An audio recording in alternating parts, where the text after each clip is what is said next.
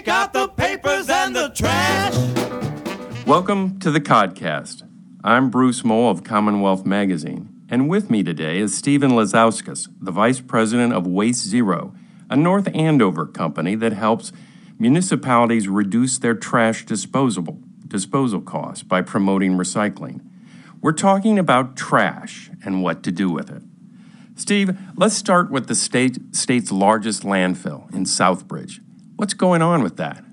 Well, it, it's interesting, and it speaks to a larger issue with solid waste management generally. Uh, but what's happening with the Southbridge landfill is it's up for renewal. And it, the owner of the landfill, Casella uh, Waste Solutions, is seeking to expand that landfill.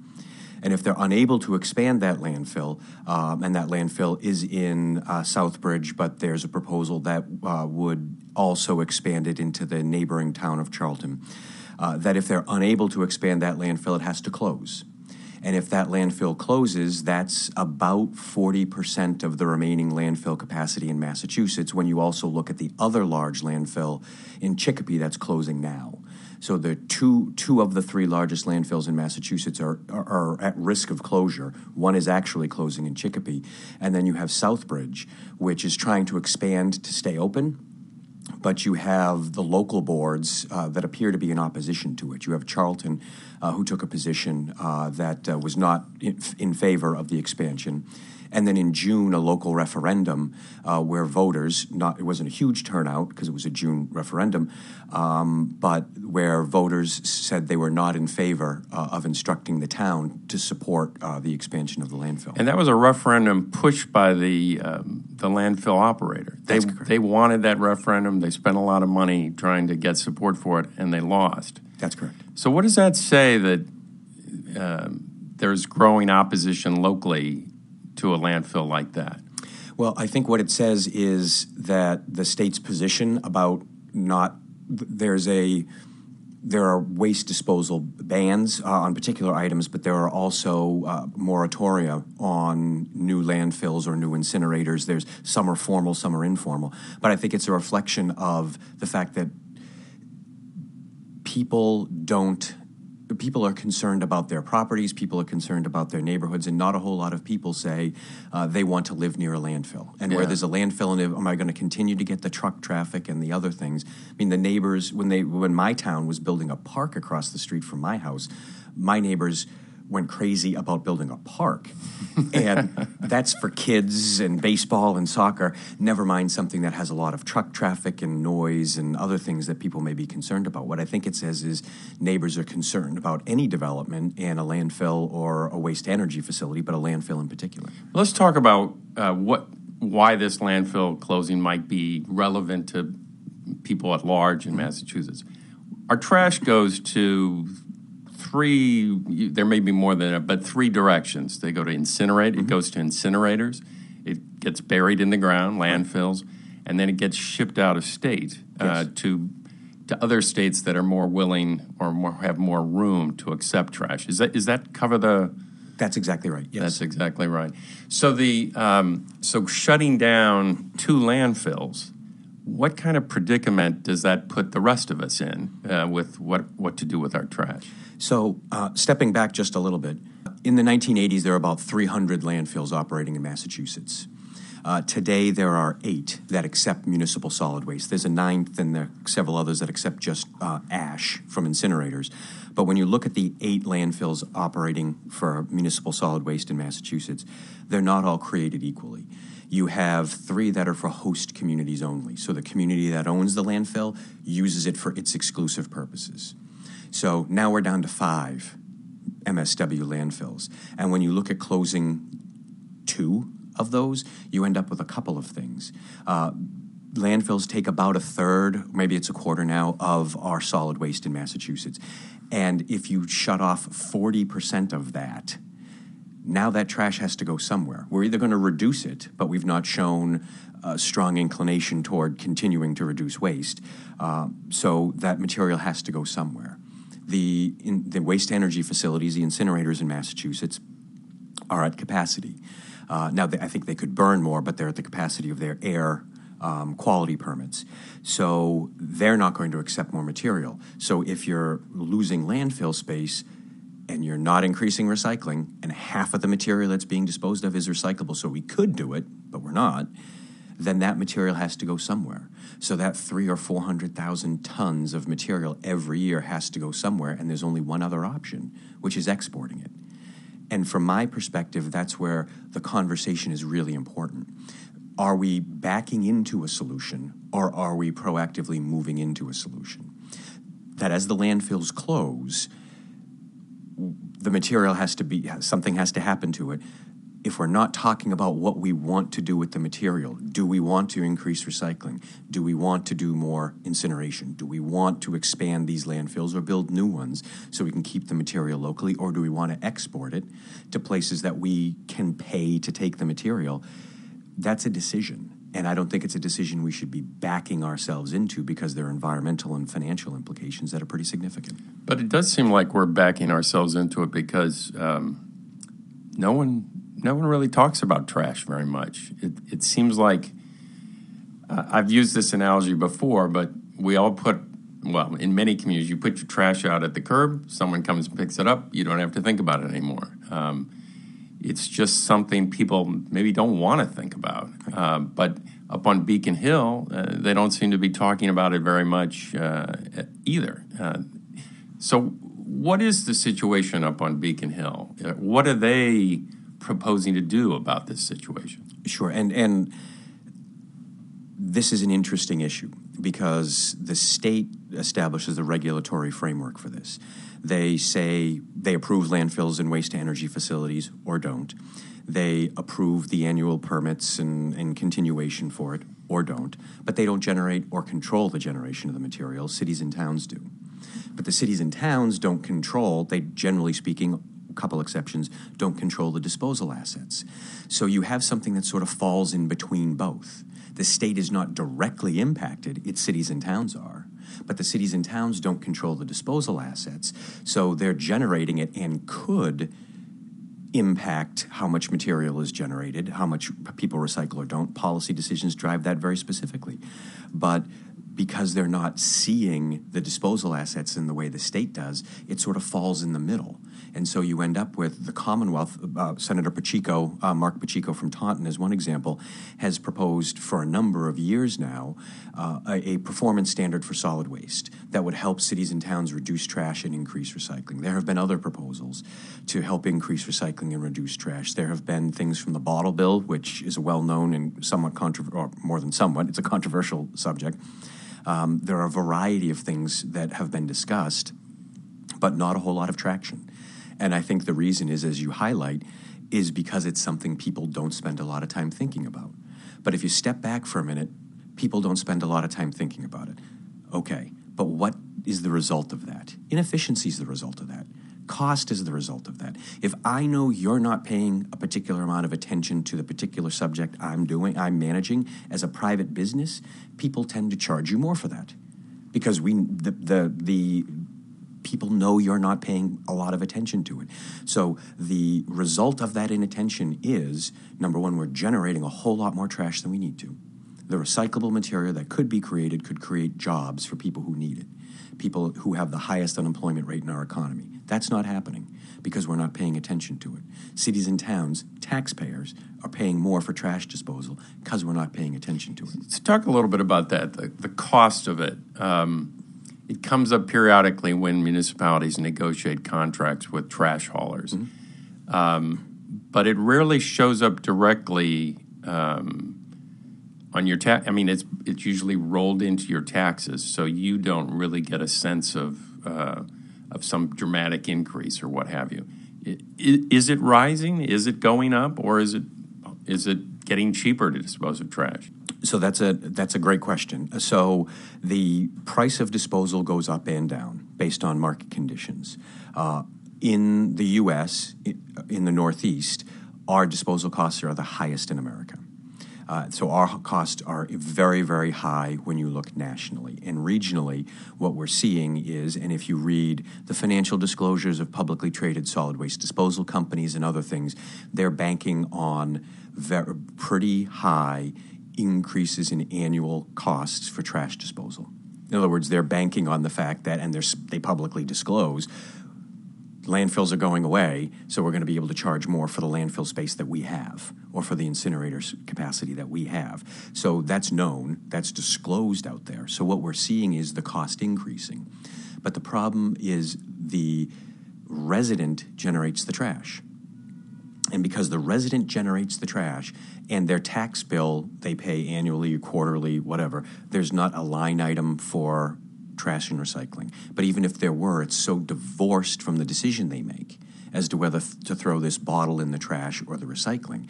Because there's no connection there, people generate a whole lot more trash. I mean, if we look at pre Civil War in Massachusetts, uh, water was a public utility we didn't have the metering technology. It was developed around the Civil War. So everybody paid, roughly speaking, the same.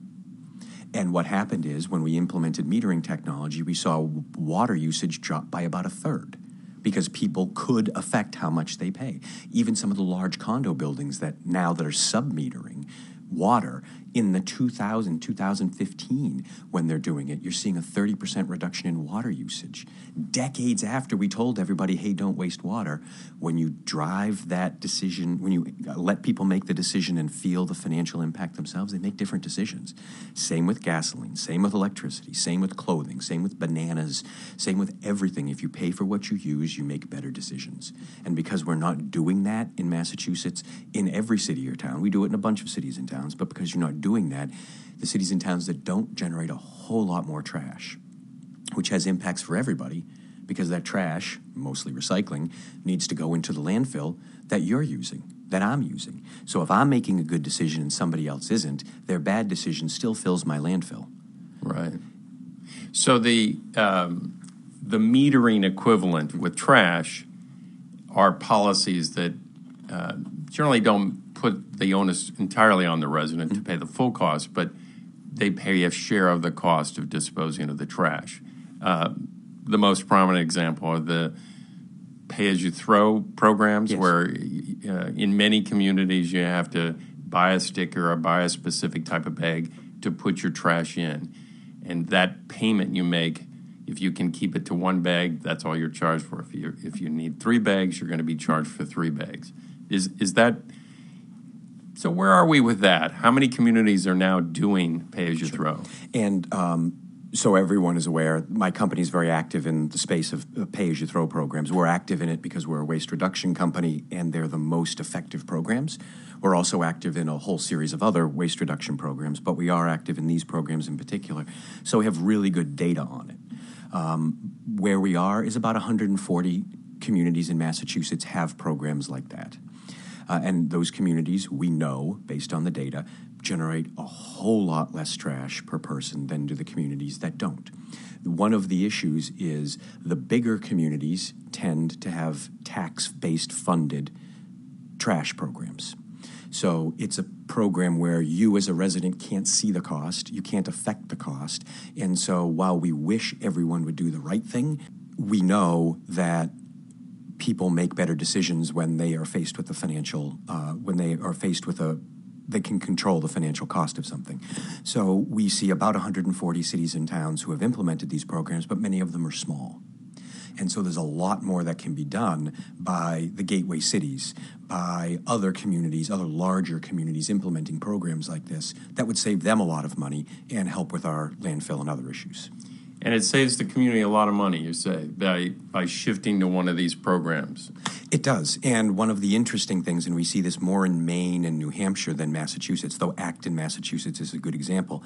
You don't, the city or town, if you're charging for a bag or a sticker or a card or whatever you're charging for, they don't actually have to keep the revenue. They can just use the revenue as a reminder to the resident and then give the revenue back to them at the end of the year.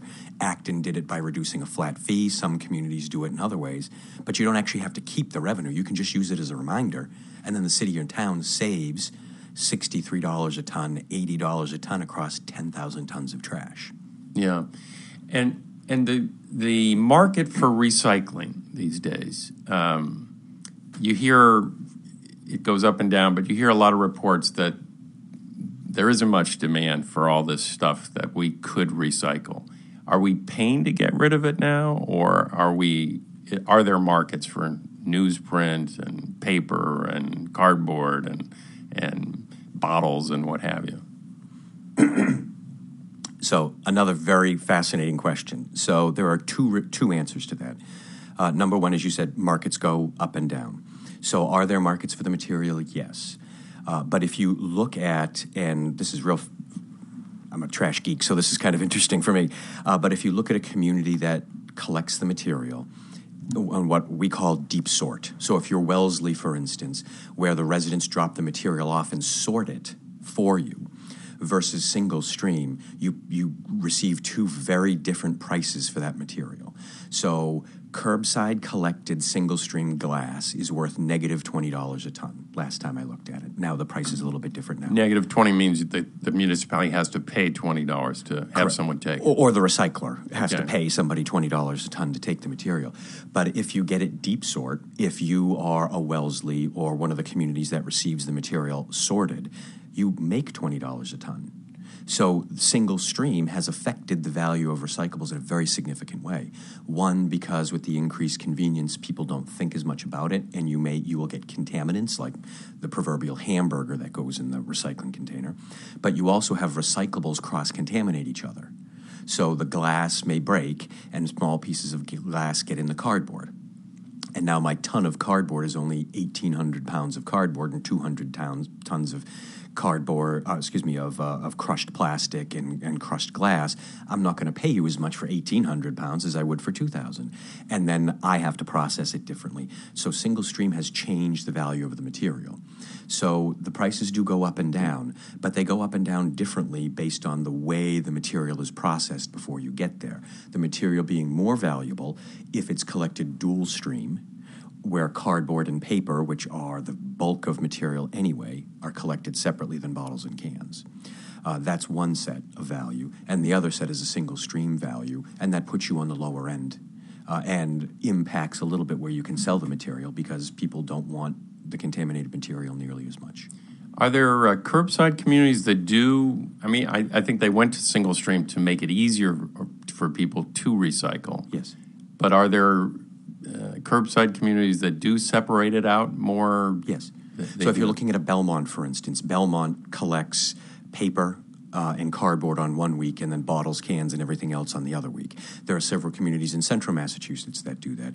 And there are several communities in New Hampshire uh, that are actually switching back from single stream to dual stream because their processing costs, their hauler said to them, their recycler said to them that they uh, they're going to have to pay eighty something dollars a ton for the material, the same as they were paying for their trash, because the hauling cost is so much and the material is so is of so little value.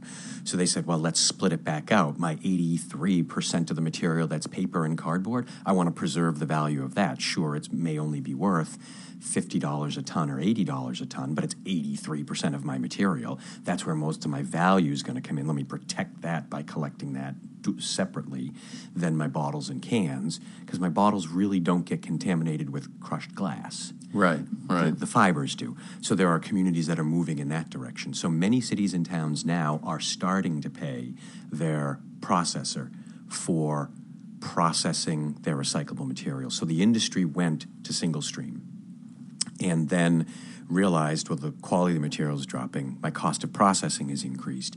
So I'd like to share that cost with cities and towns. So you have cities and towns that are now paying $23 a ton or, or, or $17 a ton, whatever it is, for the material to be processed. There's still a sale a market for that material on the at the final end, and cities and towns that negotiate their contract the right way will get a share of that value back. Right. So now, what about a community like Boston? I live in Boston, and I'm stunned uh, continuously about you can put anything, virtually anything, and everything out at the curb, and voila, it, it goes away and and doesn't come back. Um, and on my street, it's it's very evident that some people are pretty good about recycling, but I'd say most people are not. They they just whatever's convenient, they throw it in that bin and, and off it goes. Right. Um, and yet, I, as I understand it, Boston has made some progress in Yes. r- reducing the amount of uh, uh, waste going to, I think, incinerator landfills. Yes. Uh, what what are they doing? What are they, how are they doing that without making it pay as you throw? So there are a number of things communities can do to work at the margins. And so if you look at a Cambridge, for instance, Cambridge does a really nice job, but they spend a lot of money to get there. So you can do education. Now, talking to residents is something we've been doing for 30 something years. So your margin, you're going to invest a lot of money and your marginal outcome for that is relatively small. So I know Boston's been doing a lot of work trying to talk to multifamilies, trying to reach out to people um, at, at a real grassroots level, and that can have an impact. Pay as you throw is something, as one example, that overnight you're going to see a huge difference because people are responsible for buying and using these bags, and that changes behavior enormously. So there are things that one can do. If, if I were Boston, I would pay particular attention to the multifamilies uh, because multifamilies are required to recycle, but you'll see some of these buildings putting out 10 trash carts and one recycling cart. And if you look at a multifamily environment, that shouldn't be the case. I mean, in a single family environment, maybe it's 50 50 for somebody who's doing a really good job. For myself, uh, my town recycles every other week. So every other week, I'll put out about 70 gallons of recycling and I put out one 13 gallon bag of trash. Sometimes it's not full every week. So I'm roughly 35 gallons of recycling every week and 13 gallons of trash. So I'm not saying everybody should do that. I work in waste reduction. I'm kind of a nut about that. But 50 50 from a volume standpoint makes some sense. So if you have a lot of these multifamily properties that are putting out 10 times as much trash as recycling, there's something going on there. And that's one of the things that's really impacting, as I look at the data, uh, really impacting Boston, Boston's recycling rate is Boston is the enormous amount of very large residential units uh, will limit Boston's ability to, to really push recycling. You can do a great job because there's really good accountability in one, two, three, four, up to six family buildings. But after that, if it starts to break down, because Boston's 60 some odd percent that large building, that's really going to create a problem. Mm-hmm. So you can do education, you can do outreach, but where I see a real limiting factor for Boston is its ability to penetrate into the large multifamilies. Strange question occurs to me. Um, so we're we're downtown. You can look up and you see this magnificent Millennium Tower down the way. What do people in a building like that do? Because I don't see them schlepping the little blue carton out or, or a roller do they just put it down a chute and it, it goes off somewhere down in the basement, or, or how do they do it? Yeah, so it, that's uh, interesting. Uh, every build, every large building handles a little bit differently, and it really depends on the age. If you look at the v- most advanced high tech systems, there are some multifamilies that uh, have rotating carousels of chutes. So I press this button, and this is going to go in the recycling chute, and I press that button, it's going to go in the trash chute. It's one chute, but it diverts the material. Right. Um, there are commu- there are buildings that do that. Uh, some buildings will in the in the room where there's the trash chute, you've got the trash chute, and then next to it you have some blue recycling barrels that I can bring my recycling in uh, into, and then hopefully it goes into recycling. It just doesn't get right. thrown conveniently in the trash. Uh, so every building will handle it a little differently. Some will use dumpsters. And so you have a trash dumpster, and then the question becomes how convenient is recycling being made for residents? One of the things that because I do some work with Boston, I, I, will get feedback from residents who say, I just can't recycle in my building or there are 10 trash barrels, but the reason there's only one recycling cart is because that's all that's available. So, what do you do as a resident when recycling is no longer available in your building? I have spoken to residents who carry it around looking for public recycling spaces, those big belly um, compactors the city has, but that's only going to catch a half a percent of the people or one percent of the people. Everybody else just makes the decision. Well, I guess I have to throw it in the trash. So that's a really important issue: is how that's managed. Right.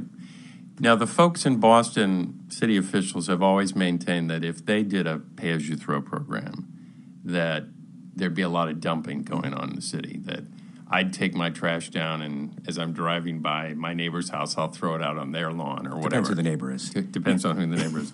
What do you think? Is, is I've always thought.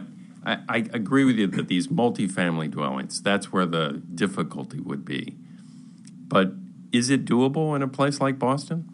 Uh, I think it is. Um, so if you look at Seoul, South Korea, um, it's 2 million people. And they have a bag based pay as you throw program. And not only that, but they make the residents, and maybe this may actually be Hong Kong, uh, excuse me, Singapore.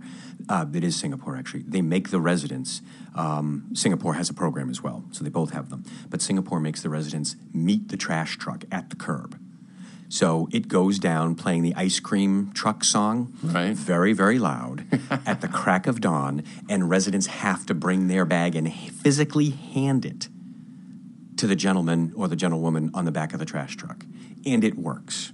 Now, every community is different. Yeah, that wouldn't go over here. That wouldn't go over in Boston. but the point being, so EPA, for instance, as you, you raised the issue of illegal dumping, EPA has looked at that. And when you look at illegal dumping in most communities, they don't have they don't start from a baseline. So there's a perception that there's illegal dumping, but they didn't start with an understanding of where illegal dumping was to begin with. So that's a flaw in the analysis that would need to be figured out. Uh, but about 80%, according to EPA, I think they say 80, 75 to 85%, we'll call it 80, um, of illegal dumping is commercial material. So it's renovation waste, it's contractor waste, it's stuff that isn't part of the a pay as you throw program to begin with, which is only residential. Right, right. So, so take 80% of that off the table to begin with. And then the solutions that exist to prevent illegal dumping are curbside recycling, or at least making recycling available, and having a bulky waste disposal program. Well, Boston has both. Every, most communities in Massachusetts have both. So the understanding that that's a concern and needs to be flagged. Harvard did a study back in the 90s that looked at concerns of various pay, issues regarding pay as you throw pre implementation, during implementation, and after implementation. And illegal dumping was one people were super concerned about and then fell out of the top five concerns after implementation. They realized they should have focused on a whole host of other stuff. Because one thing I've learned in this business is by and large, if people know the rules, people are good and they know that if I dump illegally, the man's coming after me. They will find me. About 60 something percent, it's in the mid 60% of the time somebody dumps illegally, they actually leave identifying information in the bag. Hmm. So they leave their water bill in the bag. and then the police just simply go and they either bring it back to you and give it to you or they fine you $300. So it's something to keep an eye on. It's something I'm not minimizing, particularly in a big, very complex city. But New York City issued an RFP and is now evaluating it now for New York City to go bag based pay as you throw. So they're going to be evaluating these issues in great detail uh, over the next year or so, and it'll be interesting to see. Um, New York is a different scale, but if it can work in very large, complex cities, I would have confidence that we could figure it out here as well. Right. And last thing I wanted to ask you about is um, personal uh, consumption habits. Are are we getting more wasteful in um, the way we go out and get things and acquire things, and then want to throw all the packaging or whatever away, or are we improving on that at all? So Massachusetts is a little bit different than some other some other states, as an example. So we started at a better level from from a recycling standpoint. So if you look at my community, my community is one of the biggest recyclers in Massachusetts, but it is also one of the highest wasting communities in Massachusetts. In other words, it has one of the highest recycling pounds per person and one of the highest trash pounds per person.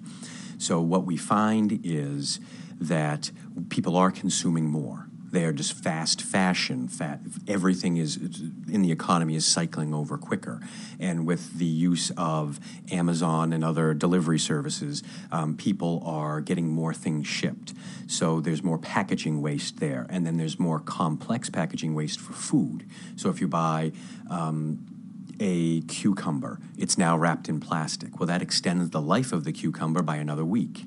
But it's now waste that you have to deal with. So they're trying to reduce the food waste, but you now have packaging waste. So it's a very interesting dynamic that you see plastics getting thinner, less newspaper, unfortunately, being consumed, um, more cardboard being produced, less glass. So you see some materials dropping, some materials increasing significantly. And now you really get down to the individual as to what they're doing with all the stuff that was in the packaging. Are they composting that cucumber that went bad, or are they throwing it in the trash? That sweater that's now out of style or has a rip because it was cheaply made, are they donating that? and that's becoming insulation in a in a car, um, or are they throwing it away? And so that's really where the question comes, and we see different communities moving in different directions on that. Steve, Steve Lisauskas, thanks very much for joining us. Uh, we had a great talk today, and uh, please to all our listeners out there, join us next week at the same time for um, the next podcast, or you can subscribe on iTunes and SoundCloud at any time. Thanks, Steve. Thank you very much, Bruce. Oh, I love trash. Anything dirty or dingy or dusty. Anything ragged or rotten or rusty. Yes, I